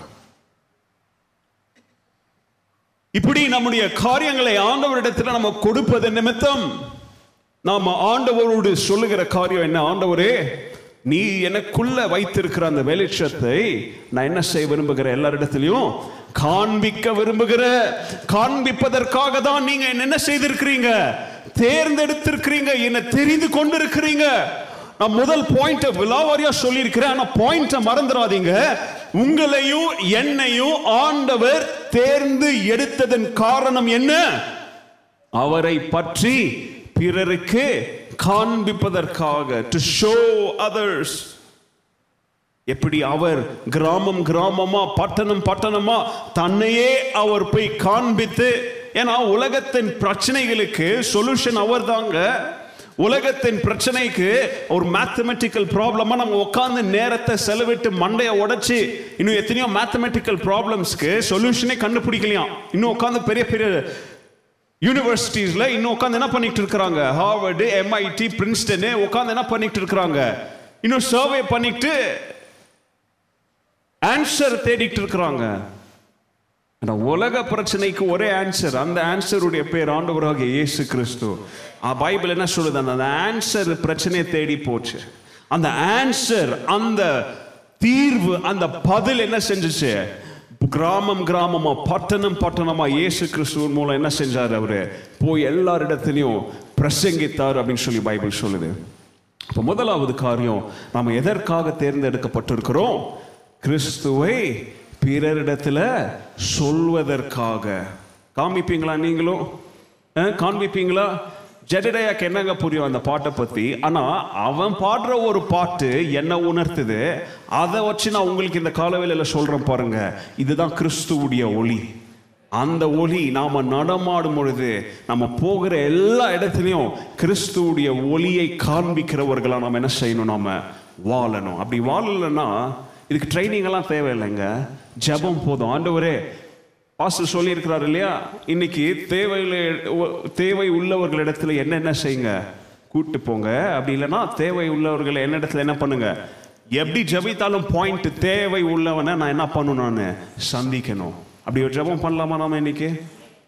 ரெண்டாவது காரியம், நாம எதற்காக தெரிந்து கொள்ளப்பட்டிருக்கிறோம்? Why are we chosen? Why are we called? எழுதுறவங்க எழுதிக்காங்க, we are chosen so that we can watch, so that we can notice, and so that we can observe, so that we can see. நாம் எதற்காக தேர்ந்தெடுக்கப்பட்டுள்ளோம்? கூர்ந்து நோக்க, கூர்ந்து கவனிக்க, நம்மை சுத்தி இருக்கிறவர்களை பார்க்க. கவனிங்க, பார்ப்பது to see அப்படின்னு சொன்னாலே ஒரு சில வசனங்கள் நமக்கு ஞாபகத்துக்கு வருது. ஆண்டவர் சொல்லுகிறார், கண் இருந்தும் எப்படிப்பட்டவர்களாக காணப்படுகிறாங்க? குருடர்களாக, பார்வையற்றவர்களாக. காது இருந்தும் கேளாதவர்களாக. நல்லா கவனிங்க, இஸ்ரவேலை குறித்து தேவனுடைய பிள்ளைங்க, இஸ்ரவேல் ஜனங்க அவருக்கு துரோகம் செய்து பின்மாற்றத்திற்குள்ளாக போகும்பொழுது, தேவனை விட்டு ஓட போகும்பொழுது, ஏசாயாவின் புஸ்தகத்தில் ஆண்டவர் சொல்லுகிறார், you will listen and listen and never understand. எவ்வளவுதான் கேட்டாலும் கேட்டு கேட்டு உங்களுக்கு என்ன செய்யாது? புரிய மாட்டேங்குது. And you will look and look and look and you will never perceive. எவ்வளவுதான் பார்த்தாலும் பார்க்கிறது உங்களுக்கு புரிய மாட்டேங்குது. ஜனங்களுடைய இருதயம் எப்படியா மாறிடுச்சான்? கல்லாக, கேர்லெஸ். அவர்களுடைய செவிகள், ears are hard of hearing. செவியில என்ன செய்ய மாட்டேங்குது? சத்தம் கேட்க மாட்டேங்குது. They have shut their eyes. கண்கள் இருந்தும் கண்கள் என்ன செய்துட்டு இருக்கிறாங்க? மூடிட்டு இருக்கிறாங்க. கண்ணை திறந்து பார்த்தா, காத செவிகளை செவிகளை திறந்து கேட்க ஆரம்பித்தா, அவர்களுடைய கல்லான இருதயங்களை அவங்க கொஞ்சம் மெதுவாக மாற்றினா, நான் அவங்களை என்ன செய்ய முடியும்? என்னால் குணப்படுத்த முடியும். To see. கவனிங்க, பழைய ஏற்பாட்டில இருந்து புதிய ஏற்பாட்டு வரைக்கும் ஆண்டவர் தன்னுடைய ஜனங்க பார்க்கணும், பார்க்க வேண்டும் அப்படின்னு சொல்லி என்ன பண்ணுகிறாரு, விருப்பப்படுகிறார். He wants his people to see him because he likes for the people to see. முப்பத்தி ஆறாவது வசனம் என்ன சொல்லுது, ஜனங்களை அவர் பார்க்கும் பொழுது, திரள் கூட்டத்தை அவர் பார்க்கும் பொழுது, multitudes, crowds. எத்தனை பேர் அந்த கூட்டத்தில் இருந்தாங்க நமக்கு தெரியலங்க. மல்டிடியூட்ஸ் பார்க்கும் பொழுது அவருடைய மனசு, அவருடைய இருதயம், அவருடைய இருதயத்தின் அந்த உணர்வுகள் அவர்கள் மேல என்னவா வெளிப்பட்டது, கருணையாக, தயவாக, கம்பேஷனா. இதை பத்தி உங்களுக்கு நான் ஏற்கனவே பிரசங்கித்து இருக்கிறேன். கம்பேஷன்னா என்ன ஞாபகம் இருக்கா? அதுக்குள்ள போதேவையில்லை, பழைய செய்திகளை நீங்கள் எடுத்து பாருங்கள். அந்த கம்பேஷன் என்ற வார்த்தை எவ்வளோ பவர்ஃபுல்லான வார்த்தைன்னு உங்களுக்கு நான் சொல்லியிருக்கிறேன். கவனிங்க, வசனம் ரொம்ப சிம்பிளாக இருக்கு. ஜனங்களை பார்க்கும் பொழுது அவருடைய மனசு எப்படியா இருந்துச்சு, அவர்கள் மேல அவர் கருணை மனம் இறங்கினார். வசனம் ரொம்ப சிம்பிள் தாங்க, ஆனால் இந்த வசனத்தை நாளும் எப்படி எவ்வளோ ஆளும் உங்களுக்கு புரியுதா? உங்களுக்கு நம்மளுடைய ஆவிக்குரிய தலையை அது எப்படி சுத்த வைக்க போது பாருங்க. It's going to spin our spiritual head. இதோடைய ஆழம், இதோடைய அர்த்தம் என்ன? நல்ல கவனிங்க, இந்த ஒரு வசனத்திலிருந்து he saw the people and he moved with compassion. ரெண்டு particular different on sentences. நல்ல கவனிங்க, அங்க முதலாவது we are called to see like Jesus. இயேசுவை போல பார்க்க வேண்டும் அப்படின்னு சொல்லி நமக்கு ஒரு அழைப்பு இருக்குதுங்க. ஏன்னா இயேசுவை போல பார்த்தாதான் பாயிண்ட். நல்லா கவனிங்க, இயேசுவை போல பார்த்தாதான் இயேசுவை போல நம்மளால என்ன செய்ய முடியும், உணர முடியும். பாயிண்ட் நல்லா கவனிங்க. நான் ஜிம் ஜிம்மா பார்த்தா, நீங்க உங்களுடைய பெயர்களை போட்டு நீங்க நீங்களாவே உங்களுடைய பார்வையில பார்த்தா இயேசுவை போல உணர்வு வராது. இயேசுவை போல பார்க்கும் பொழுதுதான் when you look at the people just like Jesus saw, you will start feeling like Jesus. புரியுதா பாயிண்ட்? இயேசுவுடைய பார்வை உள்ளவர்களாக இருந்தா தாங்க பிறர் மேல மனம் இறங்க முடியும், நம்மளால பிறர் மேல மனதுருக்கம் வரும், பிறர் மேல கனிவு வரும், பிறர் மேல என்ன வரும், தயவு வரும். இயேசுடைய பார்வை இருந்தா தாங்க நம்மளை சுத்தி இருக்கிற நம்முடைய நண்பர்கள், நம்முடைய குடும்பத்தார் அழிஞ்சிட்டு இருக்கும் பொழுது அவங்க மேல கருணை வரும். நீ எல்லாம் நரகத்துக்கு போறவன், நீ எல்லாம் நாசமா போறவன், நீ கல்ல கும்பிடுறவன், நீ உன்னுடைய பார்வையில பாக்குறதுனாலதான் இப்படிப்பட்ட வார்த்தைகள் நம்முடைய வாயில இருந்து வருது. இயேசுவை போல ஐயோ இந்த aimless arrow-வா இவங்க சுத்திட்டு இருக்காங்களே, ஐயோ இவங்க குறிக்கோள் இல்லாதவர்களா, நோக்கம் இல்லாதவர்களாக இருள நடுவாரிட்டு இருக்காங்களே அப்படின்ற பார்வையில பார்க்கும் பொழுதுதான் அவங்களுக்கு கிறிஸ்துவுடைய அன்பை பகிர வேண்டும் அப்படின்ற கனிவும் காருண்யமும் நம்முடைய இடத்துல வருங்க. Unless you start seeing like Jesus, you will not start to feel like Jesus. ரெண்டாவது காரியம், இயேசுவை போல நம்மளும் பார்க்கணும்னா ரெண்டாவதாக இயேசுவை போல அவர் சென்ற இடத்துக்கு நாம் என்ன செய்யணும், போக ஆயத்தம் உள்ளவர்களா இருக்கணும். We must go where Jesus went. பைபிள்ல இயேசு அரண்மனைக்கு போனார்னு சொல்லி போடல, பைபிள்ல இயேசு உல்லாச உல்லாசமா இருக்கிறதுக்கு பெரிய பெரிய ரிசார்ட்ஸுக்கு போனார்னு சொல்லி போடல. அவர் ஜனங்க கஷ்டத்திலையும் கண்ணீரிலையும் வேதனையிலையும் அவங்க வாழ்வாதாரத்தின் மிக மோசமான சூழ்நிலையில அவர்களை தேடி போனார்னு சொல்லி போட்ட மாதிரி, நான் இன்னைக்கு ஜனங்களுடைய அவங்களுடைய சூழ்நிலையில அவங்களை தேடி நான் போக ஆயத்தமா இருக்கிறேனா? People were lost. People were weary and people were torn. ஜனங்க காணப்படாதவர்களாக, தொலைந்து போனவர்களாக, ஜனங்க வேதனை உள்ளவர்களாக, ஜனங்க பாவத்தின் சுமையை தூக்கி தூக்கி ரொம்ப சரீர ரீதியாக கலைப்படைந்தவர்களாக, முக்கியமாக கிழிந்து போன கந்தைகளாக ஜனங்க பாவத்தில் இருக்கிற சூழ்நிலையில இதை தக்க என்கிட்ட ஒரு ஊசி இருக்கு, இதை தக்க என்கிட்ட ஒரு நூல் இருக்கு, பிரிந்து போனவைகளை ஒட்ட வைக்க தக்க இயேசு வந்தார் அப்படின்ற ஊசியும் நூலையும் தூக்கிட்டு போ. நீங்க ஆயத்தமா இருக்கிறீங்களா? பெரிய பெரிய மிஷினரிகள் உடைய வாழ்க்கையை பேசுவதனாலையோ அல்லது அவங்களுடைய பெரிய பெரிய கொட்டேஷன்ஸை நம்மளுடைய ஸ்டேட்டஸாக போடுவதாலேயோ, கவனிங்க, பெரிய பெரிய மிஷனரி பாரத்தை தூண்டுகிற காரியங்களை கொண்டு இன்னைக்கு ஃபேஸ்புக்கில் வாட்ஸ்அப்பில் எதில் நீங்கள் எப்படி அட்வர்டைஸ் பண்ணுறதுனாலையோ உங்களுடைய இருதயம் மாற போகிறதில்ல. நீங்கள் எப்படிப்பட்ட ஊழியத்தோடு நீங்கள் நான் அகாபே சர்ச்சுக்கு போகிறேன், நான் அந்த ஊழியத்துக்கு கொடுக்குறேன், இதெல்லாம் உங்களை ஒரு மிஷனரியாக மாற்றாது. இயேசுடைய பார்வை இருக்கா? இயேசு போன நடை, என் காலில் நானும் நடக்க ஆயத்தமாக இருக்கிறேன்னு சொல்லி நீங்கள் ஆயத்தமாக இருக்கிறீங்களா? அப்படி இருந்தால் தாங்க மிஷினரி தாகம், மிஷினரி மேலே, மிஷினரி பணி மேலே ஒரு ஒரு வாஞ்சை நமக்கு வரும். ஆனால் சேட்லி இன்னைக்கு எல்லாமே கார்பரேட்டாக மாறிடுச்சுல்ல. நேரம் இல்லை, எல்லாம் இதை எடுத்து இன்னும் டீட்டெயிலாக சொல்லுவேன். நான் எத்தனையோ ஊழியங்களை குறித்து நான் உங்களுக்கு சொல்லலாம். இன்னைக்கு எல்லாம் ஒரு கார்பரேட் என்டர்பிரைஸாக மாறிடுச்சு. மாறுவதிலலாம் எந்த தப்பும் இல்லைங்க, ஏன்னா பெருசாக ஒரு ஸ்ட்ரக்சர் வேணும், அட்மினிஸ்ட்ரேஷன் வேணும். அட்மினிஸ்ட்ரேஷன் ஊழியம் தானே, எது வந்தாலும் எப்படி வேணாலும் போனெலாம் வாழ முடியாது. ஆண்டவர் ஒழுங்குள்ள தேவனாக இருக்கிறதுனால அவருக்கு அவரு அவருக்கு ரிலேட்டடாக எல்லாமே ஒழுங்கும் கிரமமாக தான் நடக்கணும். ஆனால் இன்றைக்கெல்லாம் நிறைய ஊழியங்கள், மிஷினரி இயக்கங்கள் எல்லாம் நல்லா தான் ஆரம்பித்தாங்க. ஆனால் வேலை பழுக்கள் பெருக பெருக, அவங்களுடைய ஏரியாஸ் ரீச் பெருக பெருக, பணம் பெருக பெருக, இன்னைக்கு ஃபோக்கஸ் ஊழியத்தை விட்டு இன்னைக்கு ஃபோக்கஸ் அட்மினிஸ்ட்ரேஷன்லையும், இன்னைக்கு ஃபோக்கஸ் பணத்தை சொத்துக்களை பெரிதாக்குவதிலையும், இன்னைக்கு அதை கட்டுறதுலையும் இதை கட்டுறதுலையும் அவங்களுடைய ராஜ்யத்தை. இதெல்லாம் நான் சொல்லணுன்ற அவசியம் இல்லைங்க. உங்களுக்கு டிவியில் அவன் கிழிக்கிறான், கிழிக்கிறானா இல்லையா? புள்ளி விவரமாக வச்சு பேசுகிறானா இல்லையா? ஏன்? நோக்கம் தவறியதால்.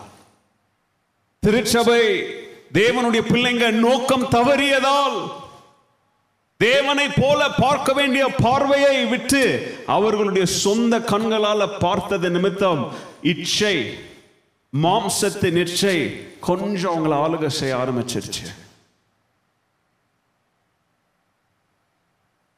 பைபிள் சொல்லுது, அவர் திரள் கூட்ட ஜனங்களை பார்த்த உடனே அவங்க மத்தியில் போனார். பார்த்துட்டு, ஆண்டவரே இவங்களெல்லாம் காப்பாற்றுங்கன்னு ஜெபம் பண்ணலைங்க, போனார் அவர். ஏன் அவர் ஜெபம் பண்ணியிருந்தா நடந்திருக்காதா? ஏன் அவர் இருந்த இடத்துல இருந்து ஆண்டவரே இந்த கலிலேயை ரட்சியுன்னா கலிலேயை ரட்சிக்கப்பட்டிருக்காதா? எங்க போனோம்? அவரு மனிதனை தேடி வந்தார் இல்லையா? வந்த வேலையை செஞ்சாரா இல்லையா? அப்போ கிறிஸ்துவை போல நானும் இருக்கணும்னா அவரை போல போக ஆயத்தமா இருக்கணுங்க. நேரம் இருக்கும் பொழுது திருச்சபைக்கு வர நீங்க ஆயத்தமா இருக்கணும். திருச்சபையில கொடுக்கப்படுகிற ஊழியத்தை செய்வதற்கு தாழ்மையுள்ள இருதயமும் வாஞ்சையும் இருக்கணும். இல்லாம நான் ஒரு மிஷனரி சபைக்கு போறேன், நானும் ஒரு ஊழியன், நானும் ஒரு மிஷனரி அப்படின்னு சொல்றதெல்லாம் என்ன ஒரு அர்த்தமும் இல்லை.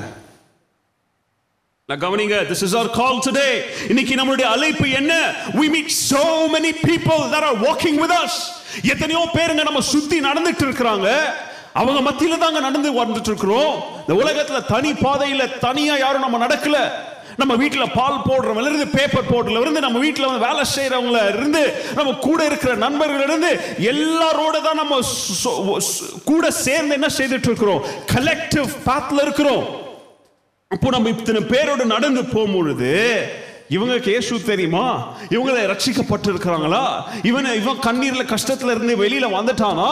இவனுக்கு தேவைப்படுகிற காரியங்கள் என்ன? இவனுக்காக நான் ஜெபிக்க முடியுமா? இப்போ நான் அமெரிக்கா போனேன் இல்லையா, ஒரு த்ரீ ஃபோர் மந்த்ஸ் பேக்.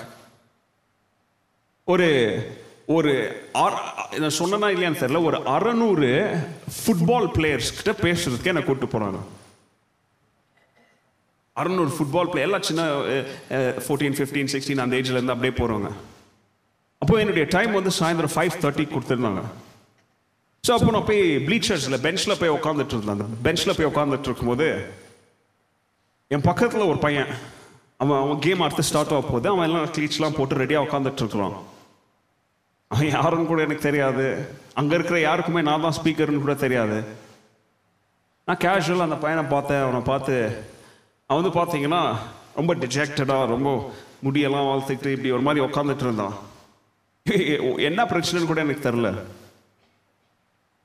உடனே அவன் பக்கத்தில் போய் நான் உட்காந்து என்னை இன்ட்ரடியூஸ் பண்ணேன். ஹே, அவன் வந்து அவன் பேர் சொன்னான். இப்படியே ஃபுட்பால் பற்றி பேச ஆரம்பிச்சு, is something wrong, you don't seem all right. ஏன்னா பிரச்சனை இருக்காப்பா உனக்கு, you don't see all right. வந்து இல்லை இல்லை no I'm fine I'm fine அப்படி இப்படின்னா. அதுக்கப்புறம் கேம் கால் வந்துச்சு. போய் ஆட வேண்டிய பையன் எல்லாம் போட்டு ரெடியாக உட்காந்துருக்கிறான். நான் போல ப்ளீச்சர்ஸ்லேயே உட்காந்துட்டான். இப்போ சம்திங் ராங், கண்டிப்பாக ஏதோ சம்திங் இஸ் ராங் அப்படின்னு சொல்லி தெரியுது. நான் போய் வேறு எதுவுமே கேட்கலங்க. நான் யூஸ்வலி இது மாதிரிலாம் பண்ணவே மாட்டேன் யூஸ்வலி, பட் அன்னைக்கு பண்ணோம் அப்படின்னு தோணுச்சு. பிரச்சனை, can I pray for you? எனக்கு நான் ஜெபம் பண்ணிட்டேன். நான் எதுக்கு ஜெபம் பண்ண போகிறேன்னு கூட எனக்கு தெரில. ஏன் தெரிஞ்சால் தானே ஜெபம் பண்ண போகிறோம், ஜெபம் பண்ண முடியும். அவனுடைய பிரச்சனை சூழ்நிலை தெரியாமலே பட் கேஷுவலாக போயிட்டு can I pray for you அப்படின்னு. ஒரு ஷோர் ஜெபம் பண்ணும்போது அந்த பையன் அழ ஆரம்பித்தாங்க. He started crying. பிரச்சனை பெரிய ஸ்டோரி பெருசாக போகுது, பட் பிரச்சனை என்ன தெரியுமா, அவனுடைய பேரண்ட்ஸ் டிவோர்ஸ் ஆகிட்டாங்க. அவனுடைய அம்மா கூட தான் இருக்கிறான் இப்போ அவன். ஏன்னா பிலோ எயிட்டீனாக இருக்கிறதுனால கஸ்டடி வந்து அம்மாக்கிட்ட வந்திருக்கு. பிலோ எயிட்டீனில் இருக்கிறான் அவன். அவனுக்கு இப்போ ஒரு புது அப்பா கிடச்சிருக்கிறாங்க, ஸ்டெப் ஃபாதர். அவர் வந்து ரொம்ப அப்யூசிவாக இருக்கிறார். இவன் மேலே அடிக்கிறது, இவன் அம்மாவை அடிக்கிறது, கொடுமைப்படுத்துறது. இந்த பையன் வந்து இப்படி கையை காமிக்கிறான். அவங்க அப்பா வந்து எடுக்கிற ட்ரக்ஸை இவன் எடுத்து என்ன பண்ணியிருக்கிறான், எல்லா போதை மருந்துகளை எடுத்து எல்லாம் மார்க்ஸ் காமிக்கிறான். Okay, long story. அவனை வந்து அங்கே இருக்கிற லோக்கல் யூத் பாஸ்டர்கிட்ட ஒப்படைச்சு பேசி இப்போ அவன் அந்த சர்ச்சுக்கு போகிறான் அப்படின்றது கேள்விப்பட்டேன். நான்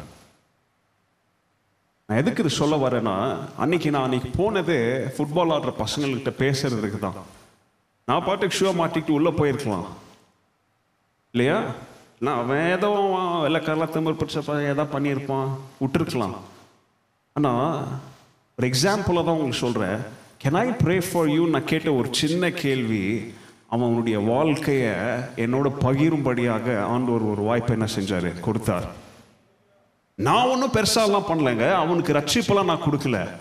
நான் அவனுக்கு can I pray for you, உனக்கு ஜெபம் பண்ணட்டான்னு நான் கேட்டேன். நான் இன்னைக்கு அந்த பையன் சர்ச்சுக்கு போகிறான். இன்னும் பிற்காலத்தில் அவன் என்னவா மாறுவான்னு சொல்லி நமக்கு தெரியாது. இயேசுவை போல நீங்கள் பார்க்க ஆரம்பிக்கலன்னா, அவன் எப்படி கேட்டதா என்ன, நான் பரலோகத்துக்கு போறேனான்ற குறிக்கோளோட தான் நாம் இருப்போம். இயேசுவை போல பார்க்க ஆரம்பிக்கலனா, ஆண்டவர் என்னை அழைத்திருக்கிறார், அவரை குறித்து பிறருக்கு பகிர்வடியா பகிரும்படியாக. Unless we are chosen, unless we are opening our eyes and observing what is around us, நம்ம சுத்தி என்ன நடக்குது அப்படின்றத நம்ம கண்காணிக்கலனா, பார்க்காதவர்களாக இருந்தா, இயேசு சொல்றது போல கண் இருந்தும் காணாதவர்களாக குருடராக இருக்கிறீங்களே. இரண்டாவது காரியம், எதற்காக தேர்ந்தெடுக்கப்பட்டுள்ளோம், நம்மை சுத்தி இருக்கிறவைகளை பார்க்க கவனிப்பதற்காக தேர்ந்தெடுக்கப்பட்டிருக்கிறோம். இன்னும் சுருக்கமா ரெண்டு காரியத்தை சொல்லி முடிக்கிறேன். மூன்றாவதாக, எதற்காக தேர்ந்தெடுக்கப்பட்டிருக்கிறோம், தேவனுடைய வார்த்தையின் விதைகளை, தேவனுடைய வார்த்தையின் தானிய விதைகளை விதைக்கும்படியாக, பயிரை நடுவதற்காக என்ன செய்யப்பட்டிருக்கிறோம், தேர்ந்தெடுக்கப்பட்டிருக்கிறோம். இங்கிலீஷ்ல எழுதுறவங்க எழுதிக்காங்க, we are chosen to plant, we are chosen to plant the seeds, we are chosen to sow the seeds of gospel. கவனிங்க, இந்த உலகத்தில் இருக்கிற எல்லாருமே இயேசு அண்டை வரணும், இயேசுவை தேடி வரணும், இயேசுடைய அன்பை அறிந்து கொள்ள வேண்டும் அப்படின்னு சொல்லி ஜெபித் ஜெபத்தை ஜெபித்தா அல்லது வாஞ்சையுள்ள இருதயத்தோடு அமர்ந்தா இயேசு கிட்ட வரமாட்டாங்க. இயேசுவை குறித்த நற்செய்தியின் விதைகளை நாம் என்ன செய்யணும், விதைக்கிறவர்களா இருக்கணும். செய்தி வந்து கேட்க கடினமா தாங்க இருக்கும். இதெல்லாம் இப்படிப்பட்ட செய்திகள்லாம் கடினமா தான் இருக்கும். அதனால தான் உங்களுக்கு இது ஆன்லைன் ஃபார்மேட்டில் போகுது, பாட்காஸ்ட் ஃபார்மேட்டில் வருது, குரூப்பில் போடுறாங்க. மறுபடியும் என்ன செய்யுங்க, இன்னைக்கு நைட் போய் இந்த செய்தியை கேளுங்க. மறுபடியும் கேட்கும் போது தான் இந்த இந்த வார்த்தைகள் மறுபடியும் உங்களை உணர்த்த ஆரம்பிக்கும். இப்போ மேபி யாரோ ஒருத்தர் மேல கோபத்தோடு ஏதோ ஒரு கடின இதயத்தோடு இங்க இருக்கிற நீங்க மறுபடியும் மறுபடியும் இப்படிப்பட்ட செய்திகளை கேட்கும் பொழுதுதான் ஆண்டவர் தன்னுடைய வார்த்தைகளை கொண்டு உணர்த்துவாருங்க உங்களை. நான் எதுக்கு பிற மற்றவனுக்கு சொல்லணும், அவன் கேட்டுக்கிட்டு போட்டோம், அதுக்காக ஆண்டவர் உங்களை ரட்சிக்கலையே. அப்படி ஆண்டவர் உங்களை பத்தி நினைச்சிருந்தா நீங்க ரட்சிக்கப்பட்டிருப்பீங்களா? நான் ரட்சிக்கப்பட்டிருப்பேனா? ஏன் நம்ம அவ்வளவு பெரிய நீதிமான்களா? நம்மை போல மோசமான மனுஷன் எவனுமே இல்லை உலகத்துல, இல்லையா? மாம்சமா பிறக்கிற எல்லாருமே எப்படி பிறக்கிறாங்கன்னு பைபிள் சொல்லுது உங்களுக்கு. நல்லா கவனிங்க, பிறர் இயேசுவை பற்றி அறிந்து கொள்ளணும்னா அந்த விதைகளை நாம் என்ன செய்யணும்? நாம விதைக்கணும். ஆண்டவர் சொல்றாருங்க, அன்றைய காலகட்டத்தில் இதெல்லாம் விளைஞ்சி கிடக்குது, அறுவடை செய்ய யாரும் இல்லை.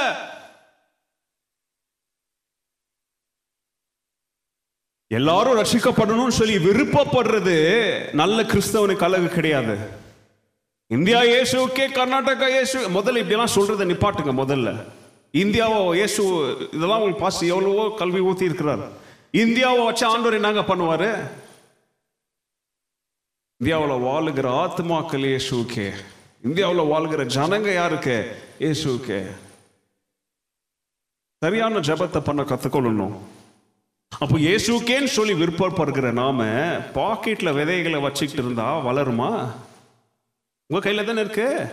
வேதத்தை அறிஞ்சிருக்கீங்க இல்லையா, ரட்சிக்கப்பட்டிருக்கீங்க இல்லையா, வேதத்தை வாசிக்கிறீங்க இல்லையா. அப்போ இந்த மணிகள் யார் கையில இருக்குது? உங்க கையிலயும் என் கையிலும் தானே இருக்குது. இந்த கொண்டு போய் விதைக்காத வரைக்கும் உட்காந்துட்டு ஜெபம் பண்ணிட்டு இருந்தாங்க, என்ன பலனுங்க அதுல?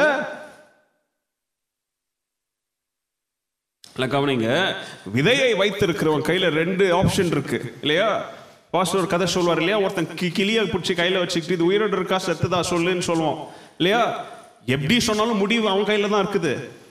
அந்த மாதிரி சீடை வச்சுக்கிட்டு இருக்கிறவன் கையில தாங்க முடிவு இருக்கு. அவனே வச்சுக்கிட்டு இருந்தா அதுல இருந்து புதிய ஜீவன் வராது. போய் விதைக்க ஆரம்பிச்சதா என்ன செய்யும்? புதிய ஜீவன் அதுல இருந்து முளைக்கும்.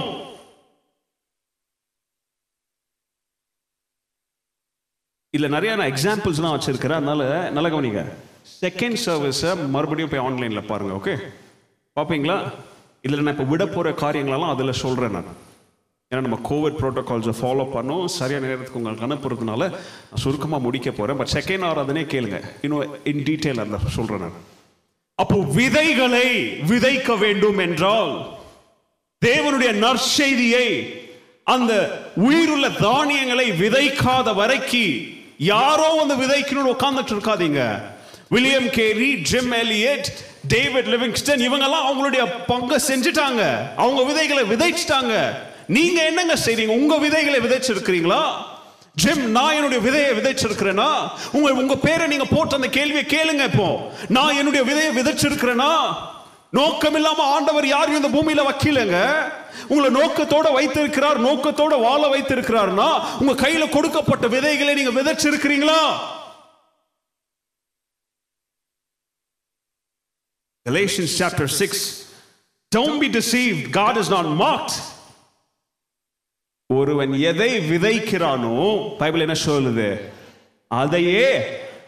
நற்செய்தியை விதைத்தீங்க விதைச்சிங்கன்னா அந்த நற்செய்தியின் பலனாக ரட்சிக்கப்படுகிறவர்களை நீங்கள் என்ன செய்வோம்? நம்ம பார்க்க ஆரம்பிப்போம். நற்செய்தியை விதைச்சா, துர்ச்செய்தியை விதைச்சா என்ன வரும்? அதுலேருந்து ஆபத்து, பாவம், துன்மார்க்கத்தனம் இல்லையா. ரொம்ப பிராங்கா சொல்றேன், முப்பத்தி ஒரு வருஷம் இந்த திருச்சபையில் இருக்கிறோம். எப்படிப்பட்ட விதைகளை விதைச்சிருக்கிறீங்க நீங்க? யோசித்து பாருங்க. நீங்க இது திட்டுற செய்தி இல்லைங்க, உணர்வடைகிற செய்தி. எனக்கும் சேர்த்து நான் பேசுறேன். எத்தனை பேருக்கு நாம நல்ல விதைகளை விதைத்திருக்கிறோம், எத்தனை பேருடைய இருதயத்தில் தீமையான விதைகளை விதைத்திருக்கிறோம். பைபிள் சொல்லுது, எதை விதைக்கிறீங்களோ அதை தான் என்ன செய்வீங்க? அறுப்பீங்க. அந்த விதையிலிருந்து வர்றது மாத்திரம் இல்லை, நம்முடைய சொந்த வாழ்க்கையிலும் அப்படிப்பட்ட ஹார்வெஸ்ட் நம்ம செய்வோம். நாலாவது காரியம் சொல்லி முடிக்கிறேன். நாம் எதற்காக தெரிந்து கொள்ளப்பட்டிருக்கிறோம், தேர்ந்தெடுக்கப்பட்டிருக்கிறோம்? நான்காவதாக பங்கேற்க, பங்கு பெறுவதற்காக தேவனுடைய ஊழியத்தில் நீங்களும் நானும் பங்காளர்களாக மாறும்படியாக தேர்ந்தெடுக்கப்பட்டிருக்கிறோம், தெரிந்து கொள்ளப்பட்டிருக்கிறோம். Fourth reason why you and I have been chosen, we are chosen so that we can partake and participate and share in the ministry of the Lord. நகவனிங்க இயேசு என்ன சொல்றாரு? ஜெபிங்க, pray to the Lord to the harvest. ஆட்களை, வேலை ஆட்களை அனுப்பும்படியாக ஜெபிங்க. அது அவங்களை உணர்த்துவதற்காக மாத்திரம் சொல்லுங்க. அந்த செய்தியுடைய உண்மையான அர்த்தம் என்னன்னு தெரியுமா? பாரம் ரொம்ப இருக்குப்பா, தோல் குடுவா, it is too heavy, I need your help, share in the burden. வெயிட்ட பார்த்துட்டு தூரத்துல நிக்காத, வந்து நீயும் பங்கு பெறு. இல்ல கவனிங்க, எப்படி பங்கு பெறுவது? ஜெபத்தின் மூலம், ஊழியங்களுக்காக கொடுப்பதன் மூலம். ஆரம்பத்தில் நான் சொன்ன ஒரு சில காரியங்கள், நம்முடைய ரிசோர்ஸஸ் கொடுப்பதன் மூலம். இயேசு கிறிஸ்து அவர் எருசலேமுக்கு போனாரு, யூதேயாவுக்கு போனாரு, சமேரியாவுக்கு போனாரு. அவர் போன இடத்துல இருந்து நிறைய பேர் உலகம் எங்கும் என்ன செஞ்சாங்க? போனாங்க. போகாத வரைக்கும் என்ன செய்யாது? நற்செய்தி பிரசங்கிக்கப்படாது. ஆண்டவர் சொல்றாரு, லோடு ரொம்ப வெயிட்டா இருக்குது, அந்த லோடை என்னால் ஒருத்தனால் என்ன செய்ய முடியாது? தூக்க முடியாது. நான் என்னுடைய பங்கை செஞ்சுட்டேன், உங்களுக்காக வந்து மறித்தேன், ஜீவனை கொடுத்தேன், ரட்சிப்பை இலவசமாக கொடுத்துட்டேன். இப்போ இதை கொண்டு போய் சேர்க்க வேண்டியது யாருடைய வேலை? என்னுடைய வேலை இல்லையா? எனக்கு நிறைய நல்லா தெரியும், நிறைய ட்ரெடிஷ்னல் சர்ச்சஸ் பார்க்குறவங்களாம் என்னை இப்போ நல்லா துப்பிட்டு இருப்பாங்க.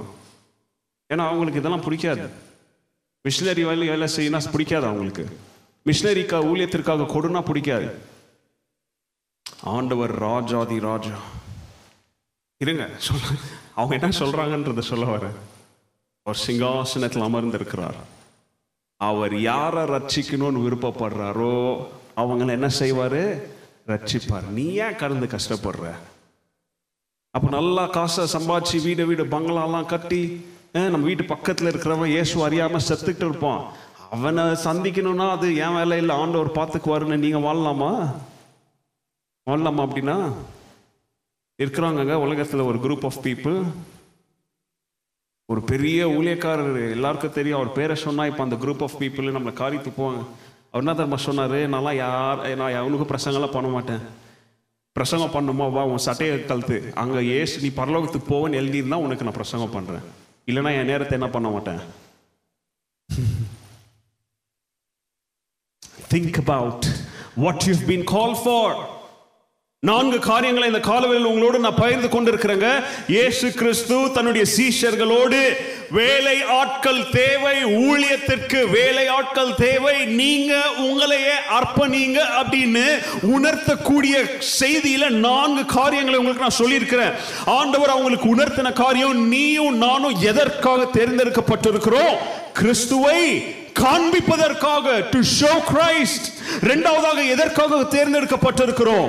நம்மை சுத்தி நடக்கிற காரியங்களை விழிப்புணர்வுகளோடு கண்களை திறந்து பார்த்தா தான் தேவை என்ன அப்படின்றது நம்ம கண்களுக்கு தெரியும். மூன்றாவது எதற்காக அழைக்கப்பட்டிருக்கிறோம்? விதைகளை, நற்செய்தியின் விதைகளை என்ன செய்வதற்காக? விதைப்பதற்காக தேர்ந்தெடுக்கப்பட்டுள்ளோம். நான்காவதாக கடைசியாக எதற்காக தேர்ந்தெடுக்கப்பட்டிருக்கிறோம்? தேவனுடைய வேலையில பங்கு பெறுவதற்காக. தூரத்துல நின்று ஜெபிப்பதற்காக இல்ல, தூரத்துல நின்று ஆசீர்வாதம் போடுறதற்காக அல்ல, நானும் வந்து இந்த வெயிட்ட சுமப்பதற்காக, ஊழியத்துல பங்கு பெறுவதற்காக தேவனை என்ன செய்திருக்கிறாரு? அழைத்திருக்கிறார். இப்போ என்னுடைய தலைப்புக்கு வரேன். இதை நாளையும் செய்யறதுக்கு நீங்க ராஜஸ்தானுக்கு வேற எந்த எந்த ஊருக்கும் என்ன செய்ய தேவையில்லை, போ தேவையில்லை. Start where you are. எங்க இருக்கிறீங்களோ அங்கிருந்து என்ன செய்யுங்க? ஆரம்பம் செய்யுங்க.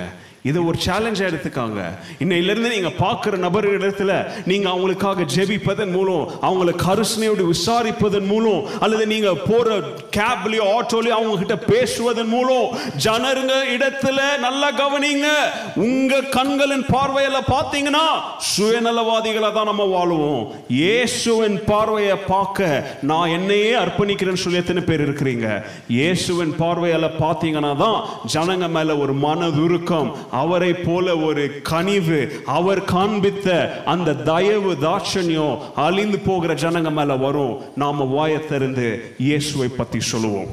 அப்படி சொல்ல நம்ம அர்ப்பணித்து ஜபிக்கலாமா? எல்லாரும் எல்லாரும் எளிமை நின்று கண்களை மூடி இதை ஆன்லைனில் பார்த்துட்டு இருக்கிறவங்க, நீங்கள் ஆன்லைனில் என்ன செய்யுங்க, உங்களையே அர்ப்பணித்த ஆண்டவரே, நான் என்னையே கொடுக்குற ஆண்டவரே, ஆண்டவரே இது வந்து ஒரு சிந்திக்கும் காலம், இது செயல்படுகிற நேரம் ஆண்டவரே. நான் உட்காந்து நான் என்னையே உல்லாசமாக என்னுடைய ஆசா பாசங்களை நான் வளர்த்து கொண்டு என்னுடைய தேவைகளை நான் பெருக்கி கொண்டு வாழுகிற காலம் அல்ல இது ஆண்டவரே, நான் செயல்படுகிற நேரம் ஆண்டவரே அப்படின்னு என்ன உணர்த்தினதற்காக நன்றின்னு சொல்லி உங்களே அர்ப்பணித்து ஜெபிப்பீங்களா? எல்லாரும் வாய்களை திறங்க, ஜெபிங்க, கொஞ்ச நேரம் ஜெபிங்க. வாயை திறந்த ஆண்டவரே, என்னோடு நீர் இந்த காலவெளியில் பேசினதற்காக நன்றி ஆண்டவரே. நானும் வாயை திறந்து இன்னைக்கு எல்லார் இடத்துலையும் சொல்ல போகிற ஆண்டவரே, உண்மை குறித்து நான் எல்லார் இடத்துலையும் பகிர போகிற ஆண்டவரே, சுயநலம் உள்ள மனிதனாக அல்ல, உண்மை போல பார்வை கொண்ட ஒரு தேவனுடைய மிஷனரியாக நான் என்னையே அர்ப்பணிக்கிறேன்னு சொல்லி ஜெபிங்க. வாயை திறந்து ஜெபிங்க எல்லாரும்.